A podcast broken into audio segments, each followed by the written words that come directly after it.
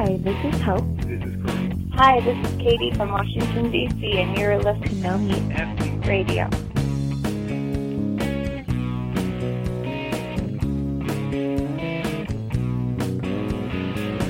Hello and welcome to another episode of No Meat Athlete Radio. I am Matt Frazier, joined as always by Doug Hay. I feel like I need uh, a sound that would be really good if, like, every time I came in, it had There was like a theme a music theme for you. music kind of thing just for me. That's not a bad idea. What if we each had theme music? We kind of do. We have a podcast theme music. Oh yeah, all right. There we go. Scrap that idea. anyway, we're back with part two of our Rich Roll interview. If you missed part one, go check it out. Uh, you can go to iTunes.com and or iTunes Store, I should say, and look for uh, No Meat Athlete in there. Uh, or if you're already subscribed, just go look back in your feed and find part one. There you go. So this is an interview that Rich and I did for the No Meat Athlete Academy. Uh, we did it last month in Marshall, Texas, where we both were for the Marshall Health Fest, which is a really cool event. Uh, you should definitely try to come. Fairly certain that I will be back there, just because I, I talked to the people about that. Nothing is set in stone or anything. Um, so very, very good, fun event. Something that I left with uh, a lot of, lot of renewed energy about this whole lifestyle and everything. So anyway, that's a side note. So again, I do want to mention Rich's book. I don't want to like you know jam it down people's throats, but I'm just extremely grateful that he would take the time to do a seminar and do a Q and A session with our academy members, uh, and just want to promote his book. And it's a great book too. It's called The Plant Power Way. Comes out April 28th. You can pre-order it now if you go to richroll.com. There's lots of instructions about how you can do that, and then send him your receipt and get a bunch of bonuses and things like that. mm-hmm. Great book. I looked through it, um, and you know we talk about it plenty in the interview, so you can you'll hear about it there, or you probably have heard about it there. But anyway, just want to want to push that a little bit for Rich. All right, um, and then the last thing to mention before we get to it is that this was a seminar. It's for the No Meat Athlete Academy. We certainly don't share all the No Meat Athlete Academy seminars on the podcast, but kind of in this special case because we're getting ready to reopen it next week uh, and accept members again just wanted to we're kind of you know teasing a little bit promoting it a little bit and sharing some of the some of the best content so that's what we did last week with some of the some of the best clips from some of our favorite seminars and this week of course has been rich roll's interview for us so other than that i don't think there's anything else let's uh let's get to it All right.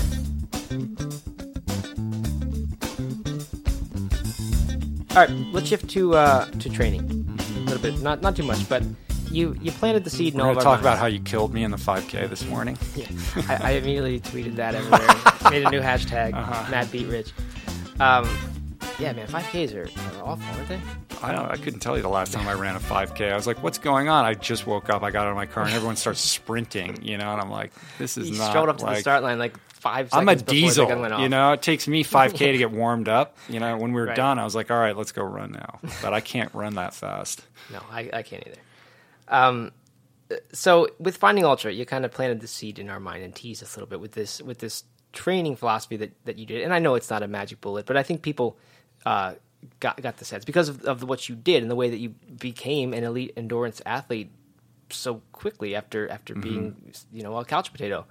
Um, but you mentioned the, the how that you trained for months and months at this very very low intensity before ever allowing yourself to to let your heart rate get over a certain thing. I don't even know if you used heart rate, but letting yourself get into another train uh, zone of intensity.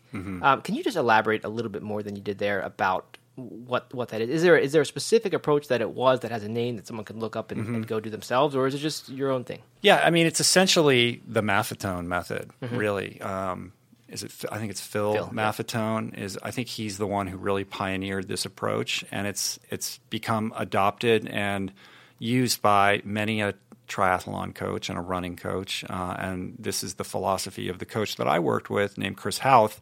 Uh, it's also, uh, I believe, um, still the predominant approach of guys like Joe Friel and Gordo Byrne, who've written books on this, everything from the Triathlete's Training Bible to Going Long, which is a book those two guys co authored. And essentially, the approach is um, taking a look at how our body metabolizes um, the two systems that our body uses to create energy, right? So we have this aerobic engine in our body, which is when our body is metabolizing oxygen and fat for fuel. And that's the, the system that our body harnesses when we're exerting ourselves at a relatively congenial level, right?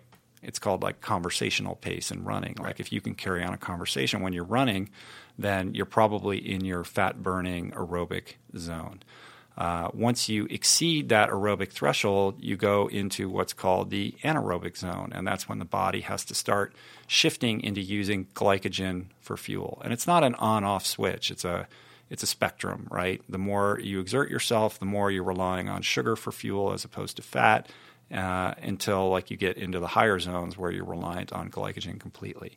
When you're in your aerobic zone, you literally, no matter how skinny you are, you have enough fat stores to basically fuel you forever. you know, you could, you're never going to run out of that. Mm-hmm. Um, in the anaerobic zone, you have about 45 minutes of glycogen stores that you can expend for that effort. Uh, so, for example, when you're running a 5K and you're on the rivet, you're in the anaerobic zone, right? Once you sort of approach that, you know, 45 minute mark, you're going to need to replenish those glycogen stores if you want to continue to exert yourself at that level. So the approach that that I took in training for Ultraman, which is a three-day double Ironman race, is understanding that um, the way to success is really to develop my efficiency and my capacity in that aerobic zone. And the way that you do that is by training in that zone. And when you train in that zone, you are developing uh, uh, a denser mitochondria and additional blood pathways to those cells and those mitochondria. And over time, you become quite efficient as a machine in that zone, right? And so that allows you to go longer at that rate. So I definitely trained with heart rate. And I remember when I began, you know, the marching orders were when you, like, I, I did a blood lactate test, which determined what my heart rate zones would be. And for me specifically, uh, it meant that when I was running, my heart rate could not exceed 140 beats per minute. And it's funny because people like read that and then they take that and they think 140 is for them, you right. know, and it's like, no, that was just specific for me. Um, and I remember when I first began, you know, it was difficult for me to break a 10 minute per mile pace without exceeding that.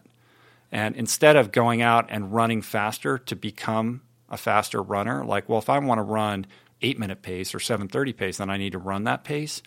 Uh, I took a contrarian approach, which was to just remain running at that aerobic threshold of 140 beats per minute. And what I found is that over time, my body started to acclimate. And what used to be a 10 minute per mile pace became a 930, became a 9, until, you know, by the time I was at Ultraman 2011, which was the last time I did it, you know, I could easily run 630s at without going over 140, which allows me to run faster but not get into that sugar burning zone, which you can't sustain in a very long race. Right. Right.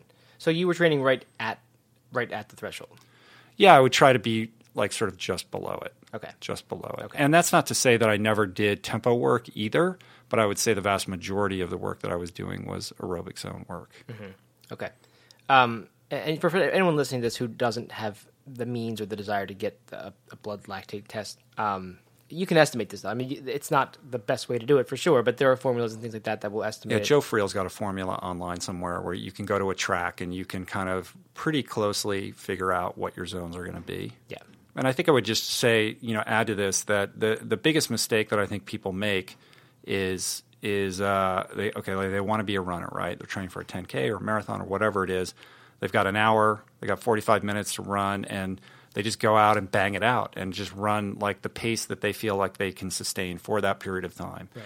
And ultimately, in general, what that means is most people are training in what we call the gray zone. And I don't know if you've talked about this on the podcast before, bit, but it's it's probably where most people are spending most of their time. Yeah. And that gray zone is that is that sort of place that's in between developing your aerobic capacity and developing your anaerobic capacity. So you're running too hard to really maximize that opportunity to uh, increase your aerobic base, but you're not running hard enough to increase your speed or your strength. So you will reach a certain level of proficiency doing that, but you're going to quickly hit up against a glass ceiling that you're going to have difficulty breaking through. So that's when you see people that have been going out and, and running these races for a long time and they're just running the same time and they're frustrated. Why can't I get faster?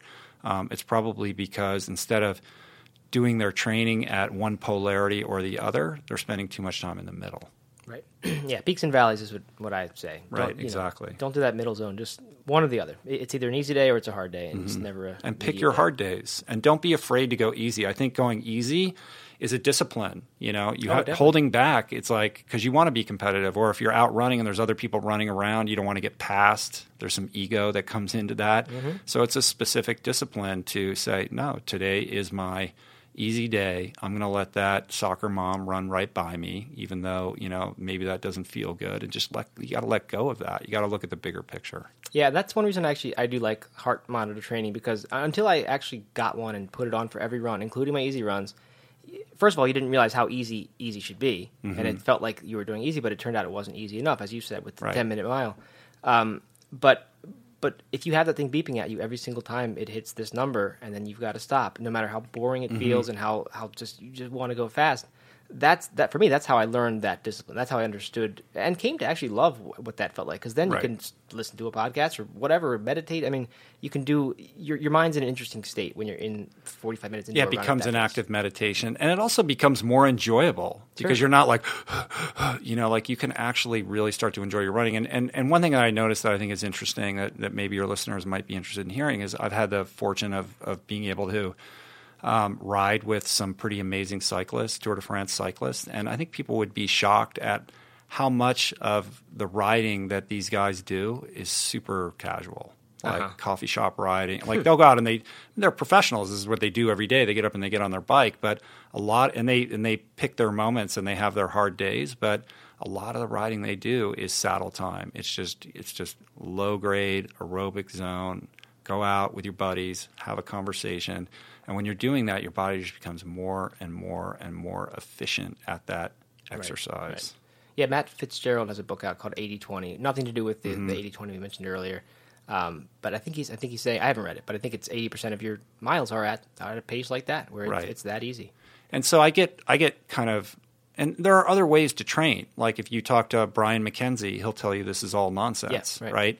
Um, CrossFit endurance, right? Yeah. So so um, there are other ways of achieving your goal, but I think if you really want to, I think that my opinion is that if you really want to maximize your performance, that this is the best approach. Um, but it requires more time. Like if you if you're super time crunched, then Brian might have a better approach because he'll get you ready for a marathon in 20% of the time that it'll take on the Maffetone method.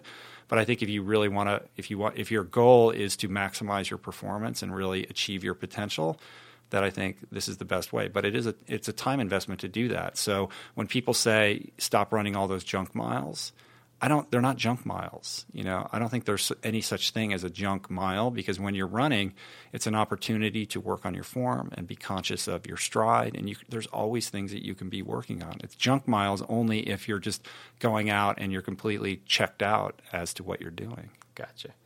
All right, last thing about about that particular philosophy. Um, when when did you know that it was okay? Because I think you said it in the book that it was like several months you did, and you did not go, did not exceed this 140.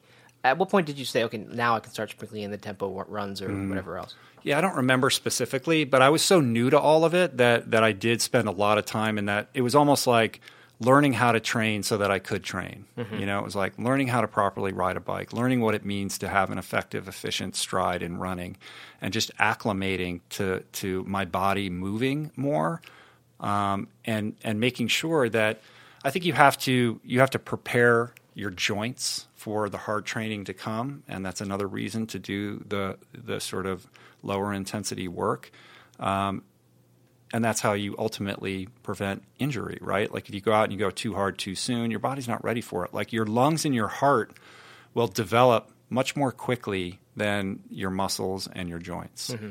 And so I think, you know, when in doubt, I always do less, you know, especially with running because how many, you know, it's like everybody gets injured, right? Yeah, so to the extent that you can approach your training from a perspective of injury prevention, you're you're going to end up even though maybe you feel like you're doing less in the short run, if you remain injury free, ultimately you're going to be running a lot more than Yeah. most people. Right. that's a huge part of it. Just being out there running and not sidelined for two or three or four years. That's Right. that's how you get fast. That's how I got faster. Just just consistently doing it. Uh, how about cross training? I mean, triathlon itself is is cross training, but uh, I mean, if if someone's just running, and I think most of our audience is probably just runners. Uh, do you think cross training or, or weightlifting or anything like that plays a role, or is it more just run? And, and if you want to get better at running, then run. I think uh, I think it's important, uh, and I think it's particularly important. I mean, I'm 48 now, and I think it becomes more and more important for me. And my preference is always to go outside and go running. I'm not a gym rat. I don't really enjoy being in the gym, uh, but I recognize the importance of of being um, being consistent in that uh, for a couple of reasons. One of which is you know, as you age, you can continue to develop your aerobic capacity, your endurance, uh, but it becomes more and more difficult to remain strong. Like you lose your power and you lose your speed. And in order to try to stay on top of that, I think it's important to do some strength work in the gym. Um, for me, that revolves mostly around core work, and by that I don't mean just sit-ups, like a real, you know, core routine that takes me about 45 minutes and it's and I hate doing it. I absolutely hate it. Like I just can't stand it. You know, I have to force myself to do it, especially when I haven't been doing it in a long time because it's really painful and it doesn't feel good at all. But I notice how much it helps me not just in running but in swimming and in cycling like my form and my technique become so much better and when i have when i can feel that power in my midsection throughout my back and my abdomens um, it anchors your whole body and so it allows you to um, not only have a better running stride but to be able to maintain that that um, that stride and that efficiency when you start to get tired. So instead of like breaking down and you start to hunch over, you know, you hit mile 18 in the marathon, you're still able to hold that form. And I think that that's super important. And I also think it's super important for injury prevention.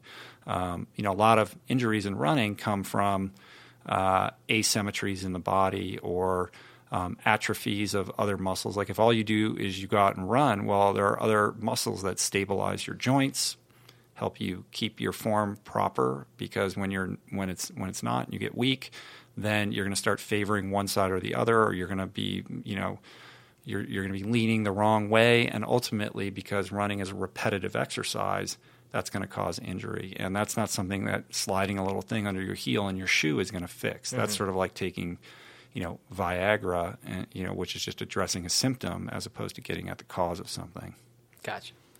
All right, so I think it'd be a mistake to uh, to spend an hour interviewing Rich Roll and not ask a question about the mind body side of stuff, which which runs through everything you do, runs through your podcast because your podcast is not a food and fitness podcast now. I mean, it's it's about it's about the whole picture.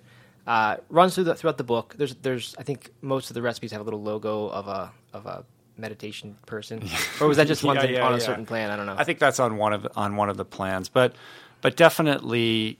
I'm sorry. Were you done? Were you No, done? I mean, I mean that's you know I don't have a specific Yeah. question. Just like how what what do, what should people do? Like someone who doesn't have that element to their life. Um, I mean, where, where do you start? And then what for you? What is it like? Where do you do you, you meditate every single day? Is it is it something you don't miss or Yeah, it's a great question. I think that uh, you know wellness is a comprehensive term. You know, we talk about what health and wellness and, and what does that actually mean. And for most people, that means healthy diet, a little exercise, you know, whatever. Everybody has their personal definition of that. But I think it's sort of a reductionist approach. And I think that that uh, you know true wellness is a balanced approach to mind, body, and spirit. And to be sure, that begins with what you put on your plate and what you put in your mouth, um, and extends from that into how you move your body.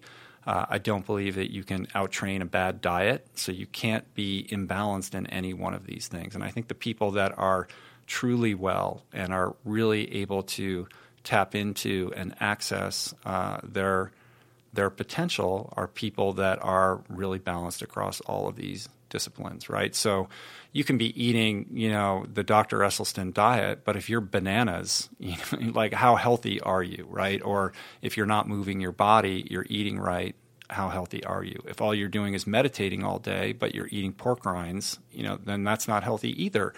Um, and you know, balance is difficult for me. You know, I'm an extreme personality, and and you know being busy and trying to juggle lots of different things balance is a very tricky equation for me. And i'm always i'm always chasing it you know but i'm i'm unable to ever like perfect that equation. And a friend of mine i've had on the podcast dan mcpherson said it really well. He said um, when you look at the macro my life looks balanced but in the micro the day to day it's a vacillation of extremes right? Like you know, either you're working super hard or then you're training super hard or whatever. Like from the outside, you look, oh, you're doing all these things and all looks good. But like on a day to day basis, the pendulum is swinging one direction or the other. And, and for me, it, you know, as my life gets busier, which is a gift of all these things that I've been doing, um, you know, I get more anxious. I have a lot of anxiety. I'm never going to be able to answer all the emails. There's all kinds of loose ends out there that make me uncomfortable yeah. and keep me up at night.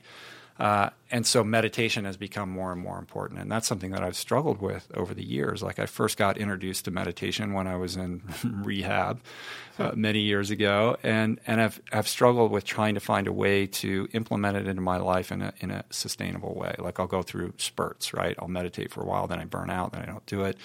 Um, and I've been able to get into a pretty good groove lately.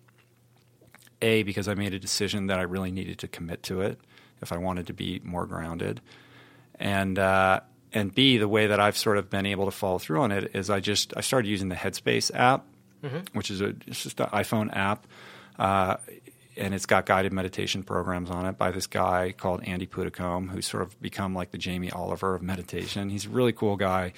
I interviewed him for my podcast. I haven't aired that episode yet, but he he is the real deal. Like the guy lived as a monk for like six years in seclusion he's probably put in his 50,000 hours of meditation. Mm-hmm.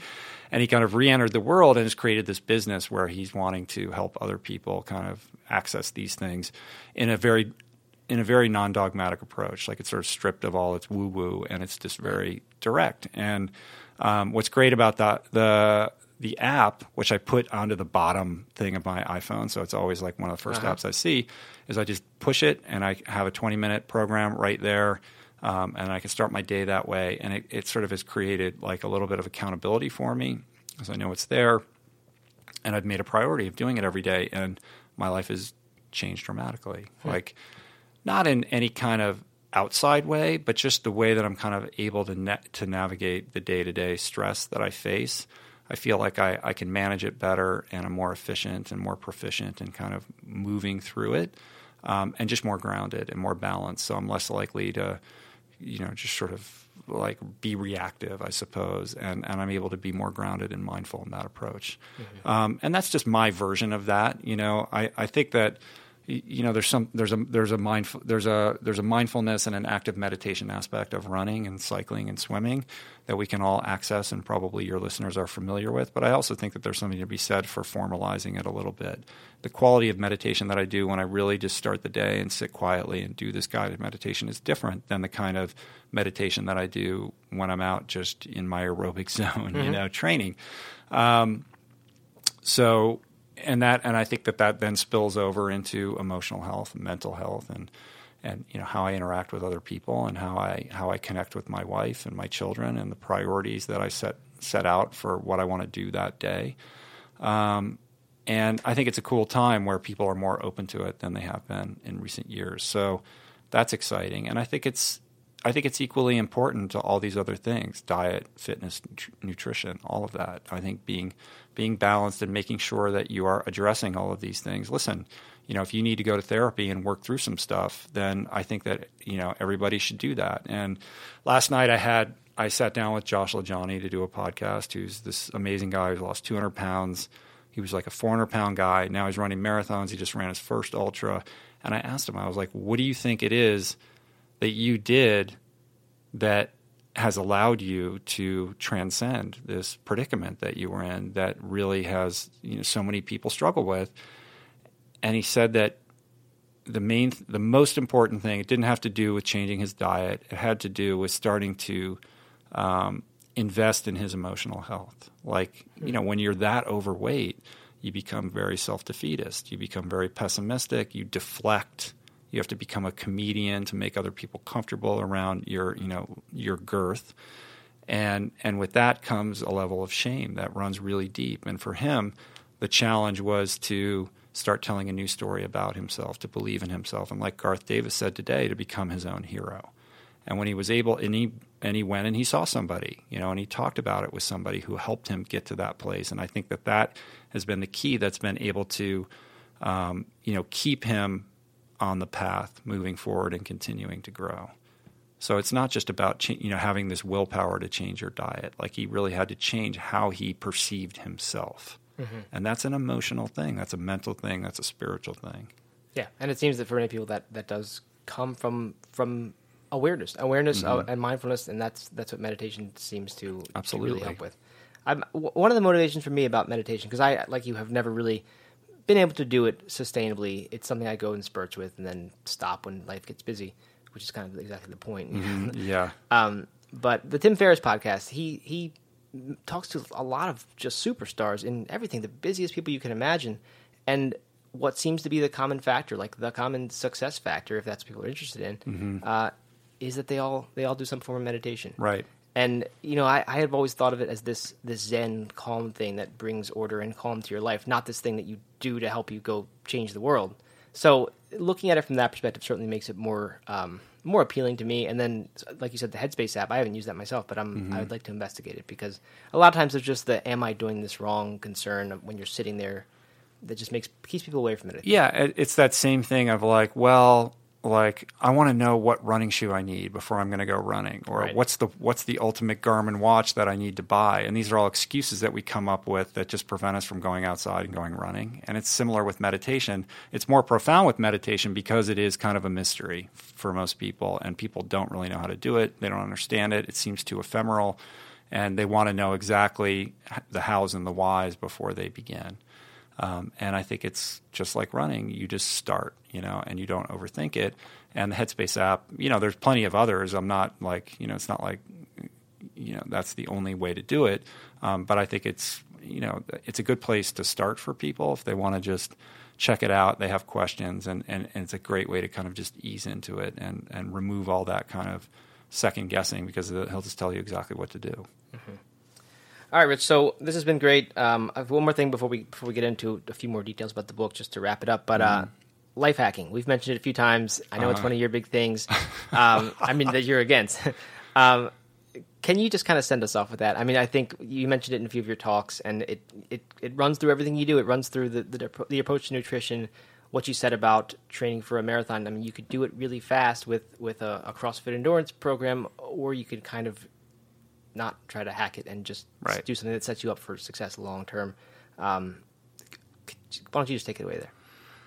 How do I articulate this properly? Um, 140 characters. Yeah, I mean, I think it, again, you know, like I'm not against, I'm not against a life hack. I like the life hack thing. All kind of, I mean, Tim Ferriss didn't invent it, but he certainly popularized it um, through the books that he's written.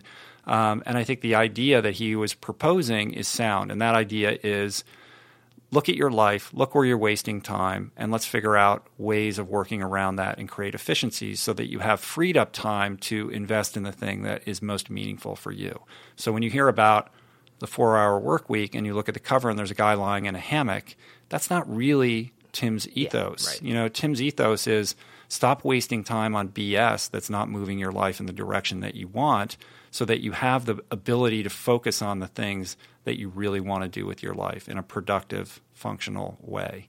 And and for that, I think it's I'm all for that. I'm absolutely for that. But I think what happens is it gets it gets twisted. And and so suddenly it becomes all about like, you know, shortcuts to everything. Like what's the quickest way that I can cross the finish, you know, what's the least amount of training that I need to invest in to cross the finish line at a marathon? What is the least amount of attention that I need to devote to X to achieve Y?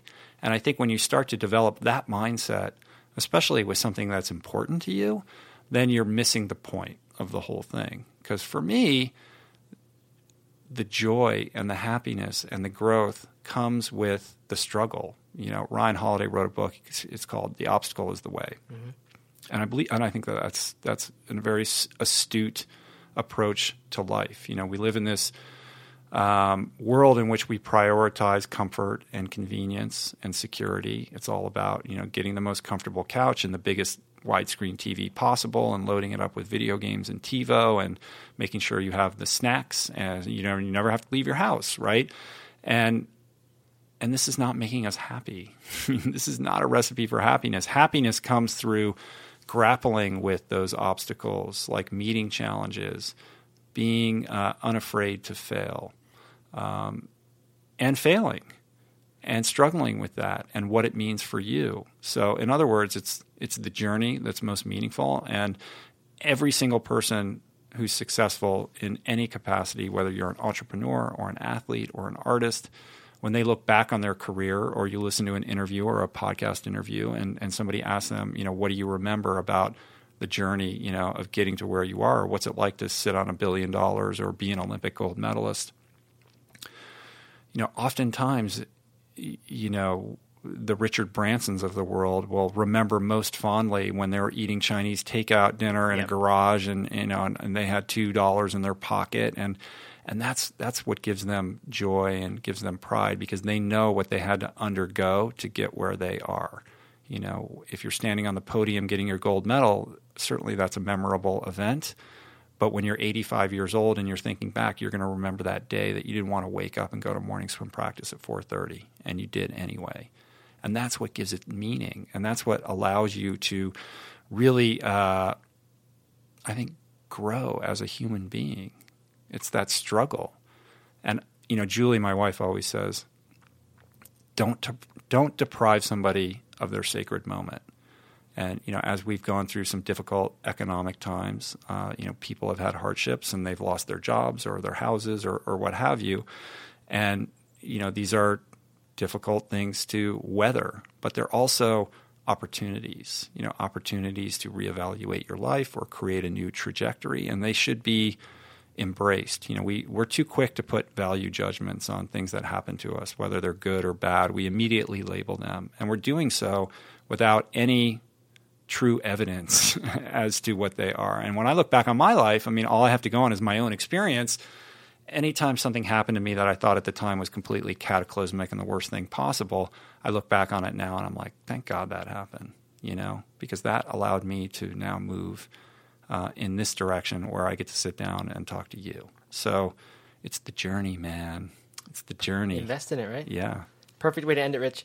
Um, thank you so much for your time. This has been awesome. Uh, if anyone's listening to this and somehow has avoided hearing about the Rich Roll podcast up until this point, check it out. I mean, it's it's just tons of conversations that are that are in depth, many more in depth than this, mm-hmm. uh, about topics far beyond food and fitness, but also including food and fitness. So uh, do that, and then the book, The Plant Power Way, comes out April twenty eighth, 2015, correct? That's right, April 28th. We actually have uh, some pretty awesome pre order giveaways and bundles. So if you pre order the book uh, before then, you get tons of cool stuff. And you can find out more about that on my website, richroll.com. We have a cool trailer video, and you can kind of survey all the gifts and giveaways. And we're going to be giving away some cooler stuff on the podcast over the next couple weeks. So tune in and awesome. maybe win a Vitamix. All right.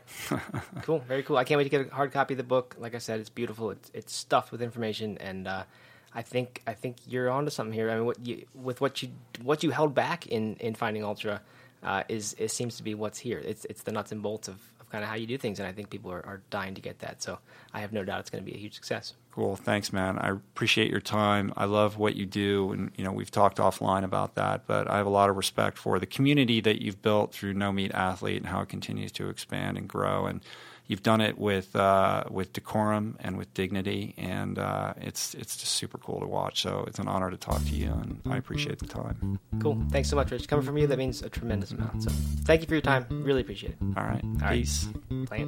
Plants. Plants.